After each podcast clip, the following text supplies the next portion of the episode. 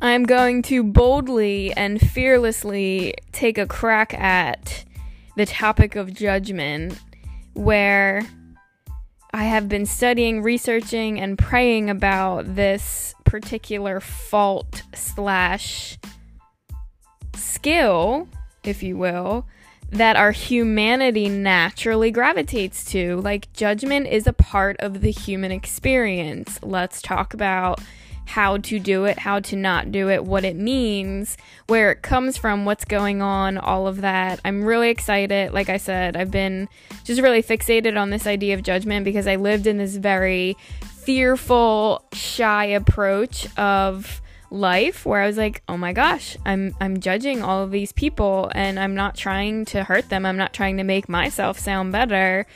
But yeah, I'm like making objective judgments and I'm I'm making some objective viewpoints about their life, the state of their being, the um condition of their heart, like what what's going on with their life, right? How do I unpack this? How do I know if I'm at fault? How do I know what I'm doing is holy? I'm this Christian person to people. My job is called director of ministry, and I'm judging people, like just trying to digest it all. And none of us want to hurt people with what our judgments are saying. But like I said, making observant, objective judgments is a part of our humanity. So I'm going to teach you how to do it from the man who mastered it himself, Jesus. And if you don't know Jesus, you don't like Jesus, or you don't have it in you to listen to this Bible verse that I'm going to reference another time in your life, give me a chance. I promise you won't be disappointed.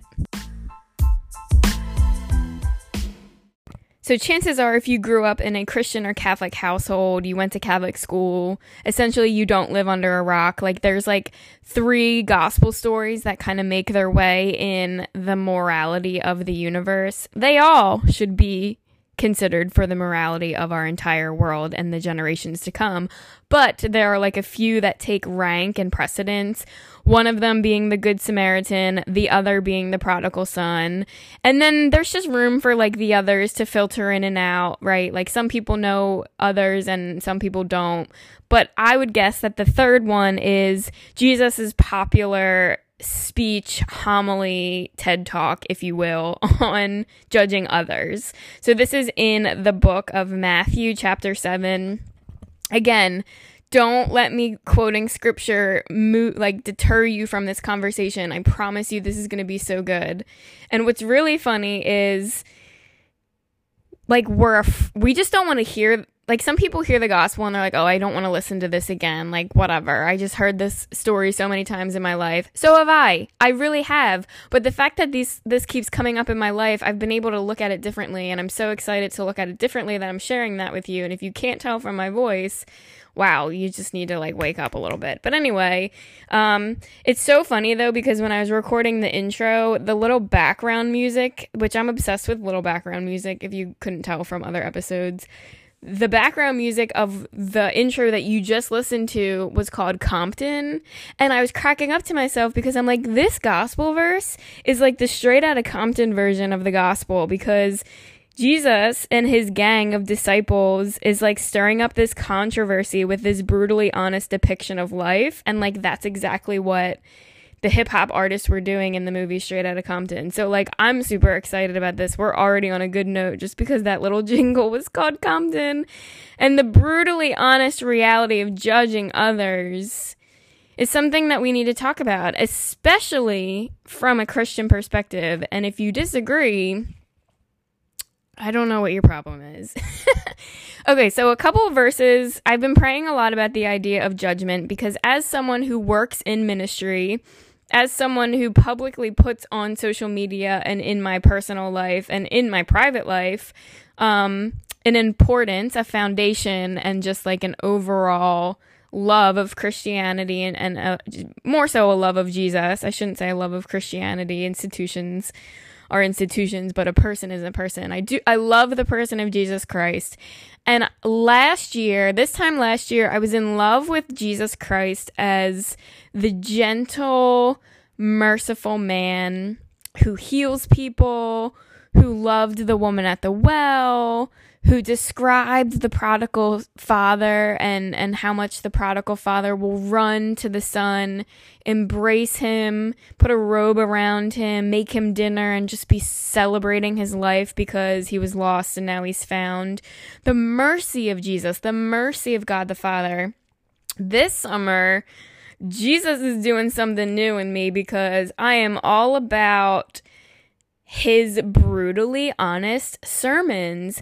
So there's two gospel stories that have stuck out to me all summer and they keep coming up in the books that I'm reading, the talks that I'm listening to, the conferences I'm going to, all of that. And that's how you know like God's doing something in your life because if the same things keep coming up, you better open your ears and start listening. It's it's some good stuff for you in your life, right? Okay, so here we go.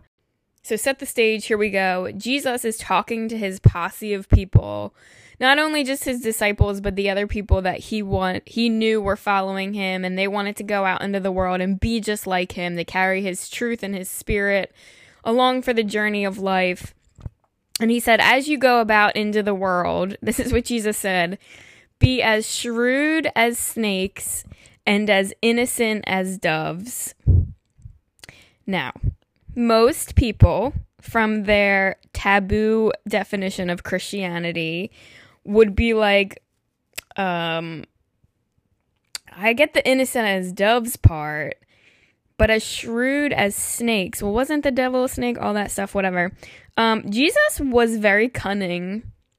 And the reason he was cunning was because he had a goal, and the goal was discernment and and the the goal was discernment and to love people. That's obvious, but I'm I have to keep saying that because it is so true and I have to say that in an episode about judgment. His goal though to combine both of them was to discern how to love people well. And part of that involves knowing that you're going to deal with some wicked people and you can be shrewd as snakes with them why? Because he goes on to say, Do not give dogs what is holy. Do not throw your pearls at the pigs. They will trample them under their feet and in return attack you. And it took me a really long time to understand what this meant but oh my gosh, it's so true. And all of my ladies out there listening to this who have those disgusting ex boyfriends who treated you like shit, I'm sorry to say the word on my podcast. really don't know where that came from. But you know that you are as exquisite, as dignifying, as as worthy of love, as beautiful as pearls and we've had those relationships where we've given over our beauty, our abundance, our wifey qualities to these guys who are pigs. And what did they do? They trampled on us. They attacked us, not literally, although some of you, maybe domestically, domestic violence is a real thing. I'm praying for you. Right? Like this is the reality is that we are of this beauty and this inheritance and this glory and this goodness had to put that in there. And we're giving that to these pigs. And jesus is like i never expected you to give your beauty over to someone who could not handle it. And in the same breath i do not expect i expect you to go into this world and love people. Like i expect you to go into this world and learn how to function and deal with and associate with those guys who are pigs, but that doesn't mean that you have to love them in this all consuming, passionate, romantic relationship. To love a, a pig well, I'm just going to keep going with it, is to know where you stand with them. They don't get certain access to your body, your emotions, or whatever. They don't even get to call you their girlfriend, but you can still love them well, either at a distance, far, far, far, far, far away far away. or you can just be their sister, quote unquote, and treat them with that dignity that they, that they deserve and they respect and that you can love them with. But again, not romantically.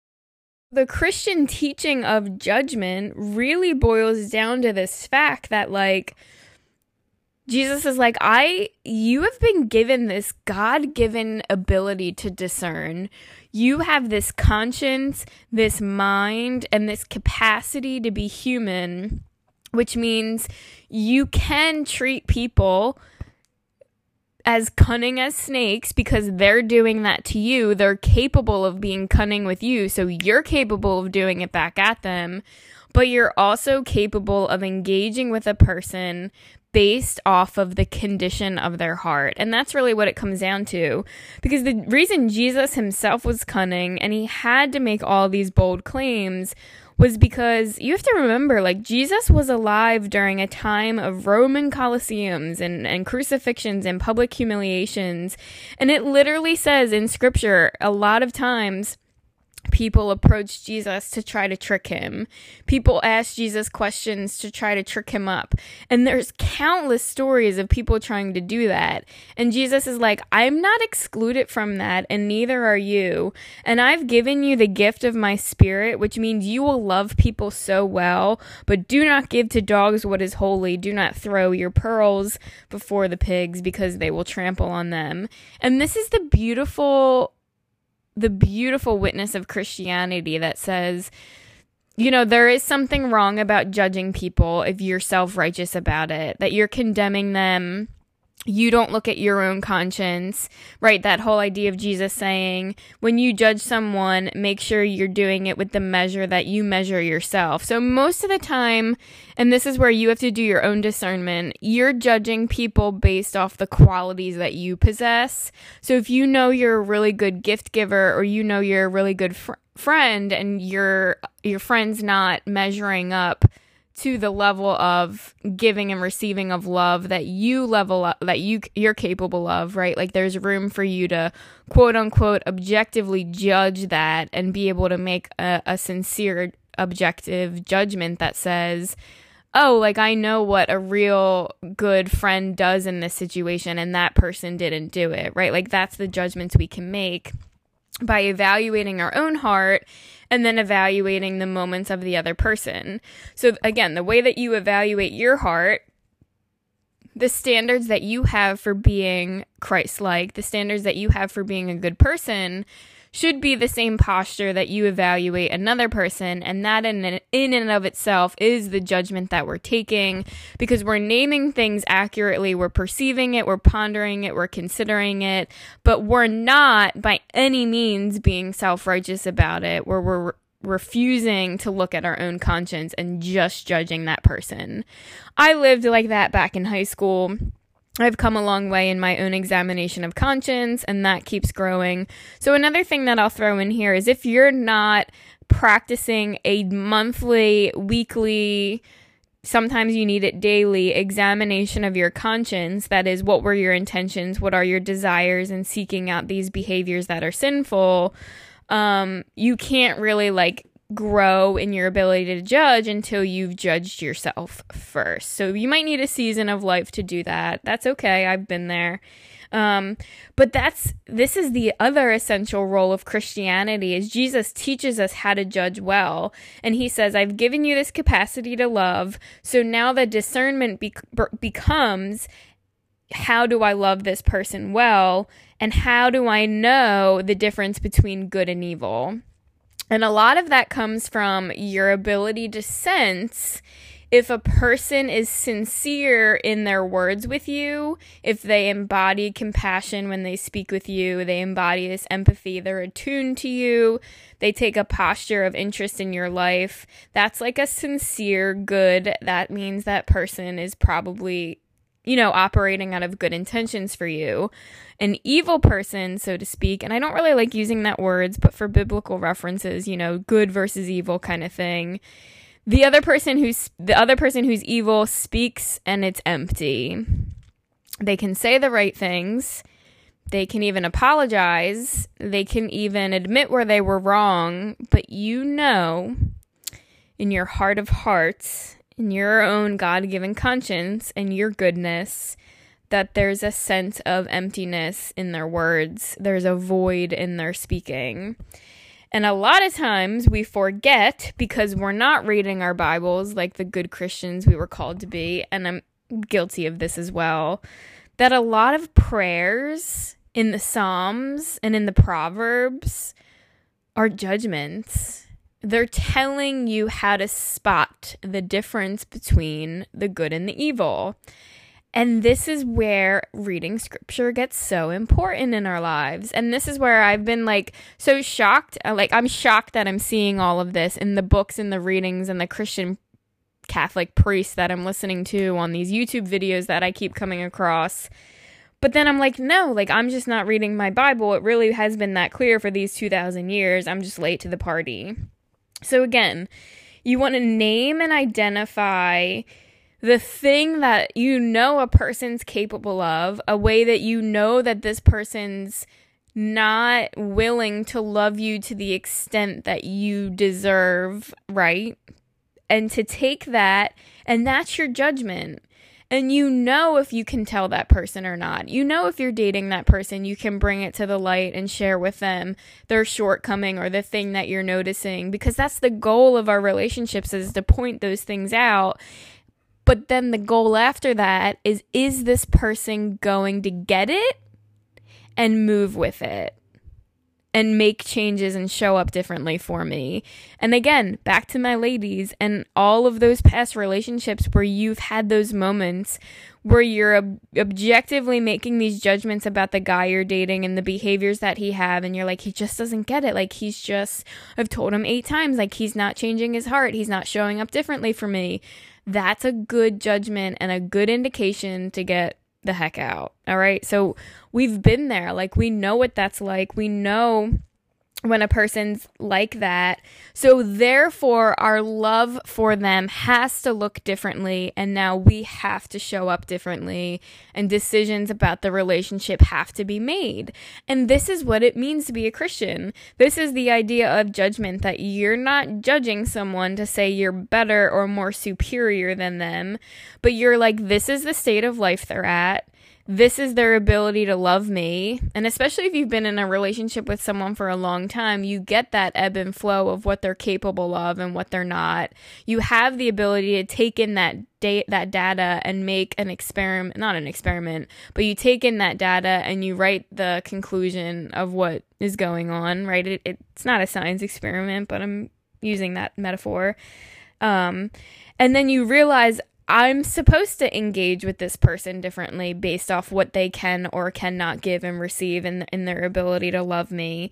And the other thing is, when it comes to judgments, um, there's this fear that we will humiliate someone because of what we're saying about who they are as a person. And this was my biggest struggle when I was thinking about my own judgments and the th- the things that I'm thinking about um, in terms of other people. I'm like, I don't want to humiliate them. I don't want to speak poorly of them. I don't want to like put them down. So you know what? I'll just handle it. Like, you know, they're wounded, whatever. I can deal with it. But actually, Jesus was as shrewd as a snake, but as innocent as a dove. So, in that innocence of I don't want to publicly humiliate someone, he actually called people out and he was like, I'm not doing this to do whatever.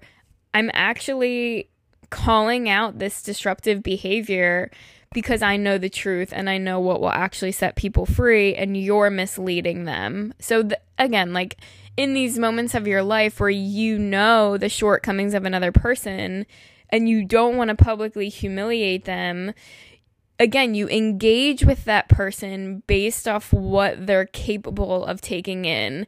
So, essentially, if someone is publicly humiliating Jesus, he did publicly humiliate them back. There were so many times he, like, people were, crowds were following him, and he would turn around and be like, You're a hypocrite. What are you saying? That is not truth. There were other times where people would come up to him and be like, actually, the law says that we're not allowed to heal people on the Sabbath. And Jesus was like, oh, really? And then would like heal someone on the Sabbath. So he knew whether these people were genuinely interested about the teachings of what a good Christian life looks like, or if they were publicly humiliating him. And he clapped back he snapped back and he was like, You go in public, humiliate me, I'm gonna do it right back to you. But as innocent as a dove and convicted on the authority of truth that he stood on. So for some of us, we want to clap back, we want to snap back at these people, but we don't either believe we have the authority or we don't know the authority. So again, you don't know the full truth of how to get back at this person, but you know they're hurting you. And that was a lot of my um, especially in my high school years and then early college years, you want to debate people on the faith or you want to de- debate people on like a certain topic in the world, and you don't have all the teachings yet. You just don't have the full understanding yet. And your conscience knows that this person's trying to publicly humiliate you, but you can take that innocent as doves comment and just be like, hey, I don't appreciate you calling me out to people right now. And while I might not have all the answers, you know, we're going to stop talking or whatever. So it's this ability to just get back at people in the way that they engage with us because it's not sinful. It's not unholy. You know, am I dealing with a person who genuinely has questions, who genuinely wants to understand, who genuinely wants to get to know me? Or are their motives selfish? Are their motives to humiliate me? Are they, you know, doing stuff out of sincerity or this empty void of whatever doing the right thing or trying to do the right thing just because they know it is? And this is where we turn on our discernment and we acknowledge that God has given us the ability to take in this data, to understand what's going on, and to, at the end of the day, realize we do not give our pearls to the pigs and we save what is holy for the ones who will receive it and embrace it and follow through with it and whatever. So as as a director of ministry, where I was struggling the most is the lives of a teenager are very complicated. And I know that. So when a student or even anyone is sharing with me what's going on in their life, especially in a school setting, I know within minutes of being with them whether they genuinely want to be there getting help, they're trying to skip class, they're trying to just vent without wanting a solution. Or if they just want to tell me about their destructive life and and hear me say, "Well, God loves you, it's okay," instead of convicting the behavior and teaching them the right way to go about life. So this is the discernment and, and any teacher would agree that this is the kind of things that we notice in our kids. And the truth of the matter is whether five of those people came in my office, five of those different cases or those different intentions of people came into my office or not, if all five were standing in front of me, I would love them all. But my love for them is contingent on what they need and how they are engaging with me and approaching me. So again, this is where things like tough love come in. You know, the student who's just trying to get out of class or whatever. Hey, this is a really great, interesting topic. Can I meet you at your lunch period and talk about it? Um, I think you really should get back to class, considering, you know, this is where you're at right now. Or, hey, did you have permission to leave your class before we get into this? I think we're going to be here a while. Oh, no, I didn't. Oh, okay, sorry, see ya. Stuff like that. And if the there is the case where that person in their complete sincerity is at this low moment in their life and they need to sit there and cry, then I take my author- my authority and I engage with the teacher at that point and say whatever. I'm not giving a podcast on how to be a teacher. I don't know why I'm going on about this, but to give this example, like we need to know that as long as we love the people that we're dealing with, we sincerely love them, which we do, we're going to have to show up differently for them based off what they need. And it, it's it's so universal about who Jesus was. Like this is how he approached people. This is how he engaged engaged in conversations with people, and this is why he was so merciful with the sinners because their heart was in the right place versus these self-righteous religious wannabes who were like, "Well, I wash my hands before dinner, so I'm holy." And Jesus is like, "Actually no, the girl, the woman sitting at my feet and washing my feet with her tears and her hair is more holy than you are." It's this disposition of heart where we judge, and I'm using the word judge very boldly here, we judge the condition of a person's heart because we know if they're sincere, we know if they're acting out of sincerity or if they're full of it or their words are empty or whatever. And this is the moral of every gospel passage that we encounter with Jesus from the minute he revealed himself at the wedding feast of Cana to the minute he took his dying breath. Because there were people who were following him through his crucifixion to mock him and spit him and make fun of him. But the person who hung on the cross crucified with him was this man who was crucified and said, I, I deserved this punishment that I'm getting, but you didn't deserve yours. Oh my gosh, like forgive me for the thing that I did to get me crucified. And Jesus' words, because of the sincerity of that man's heart, were, on this day you will be with me in paradise. Like you're going to die and guess what? You're going with me. And this beauty of Jesus being able to see that it wasn't the circumstance that made you holy. It wasn't the circumstance that was worthy of judging, but it was the quality and the disposition of that person's heart. So my words to you and myself, because I'm kind of teaching myself as as I record this podcast and just kind of confirming what I'm going through in my own life. And you have to understand that every every time I record a podcast, it's me can the teaching something that I've learned so I, I can have the ability to like engrave it deeper into my mind.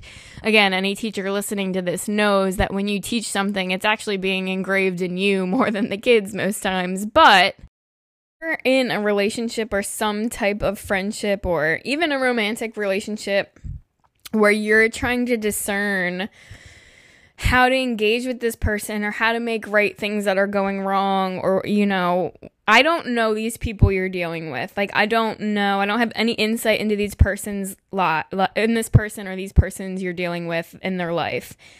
But you do. So if if you really just like ask the Lord to come into your thoughts, ask the Holy Spirit to work in you because if you've received the gift of the Holy Spirit at your confirmation, you have the mind of Christ.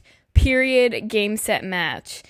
And with that, do you know what that means? If you've received the Spirit in confirmation, that means, drumroll please, that means you're not an idiot. That means you have really no excuse except that you haven't prayed and that you can just do it right there in that moment. So you're not an idiot. You know these people in your life and you're definitely supposed to grieve the loss. You're supposed to grieve the fact that these people didn't love you well. But create this space to not only grieve, but to judge accurately the person with the same standard that you're judging yourself. So when I was dating these pigs ex as ex-boyfriends, like I was living this like beautiful life, like going to church and praying and and then I would go out to eat and grab a beer with him and his friends, and he'd be like, Can you not talk about that part of your life? And I'd be like, What? And he'd be like, Just don't bring that up with the boys. Like, we don't need to hear about that. And I'd be like, Oh, yeah, sure, no problem two drinks in, I'm sitting next to his friend, and he's like, What do you do for work? And I'm like, I bring people closer to God. And he's like, I want that in my life. And I turn and look over at my boyfriend. I'm like, I knew you would. Let me tell you about it.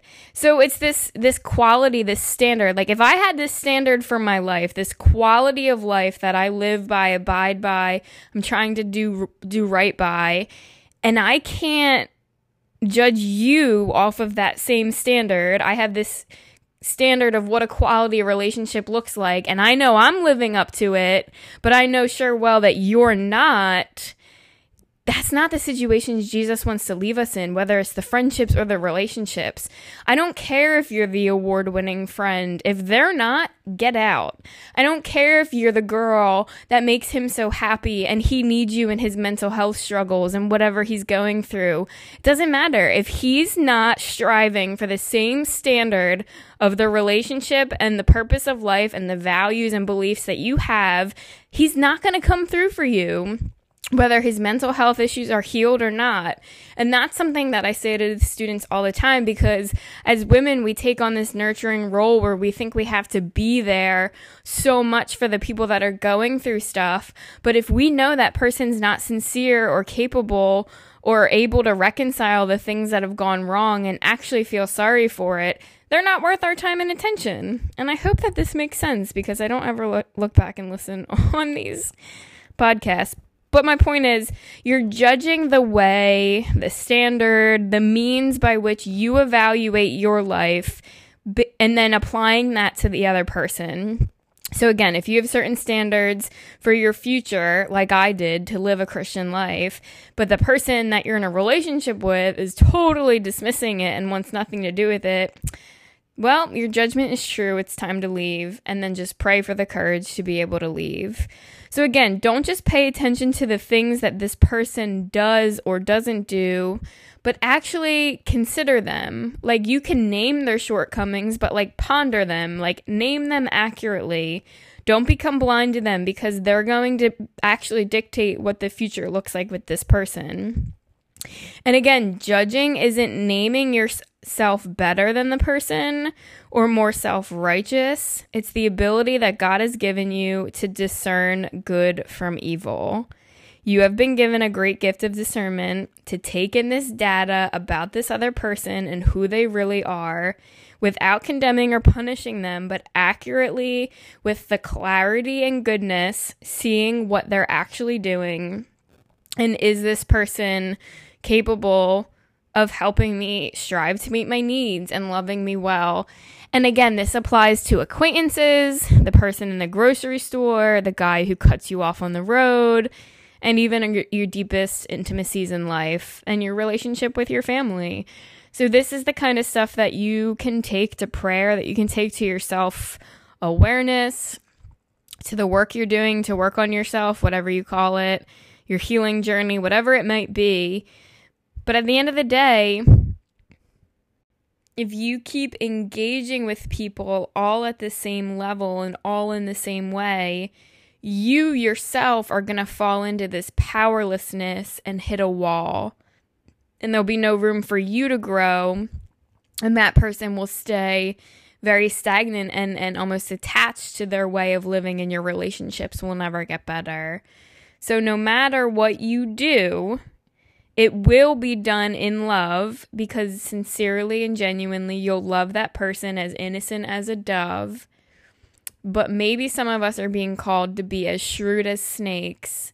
And that doesn't mean go out and start like harassing people or whatever, but putting on that armor of fearlessness and saying, you know what? I've known this person for a really long time. There's some some things that I know are are off. I'm I'm disconnected and I need to I need to learn how to better engage with them.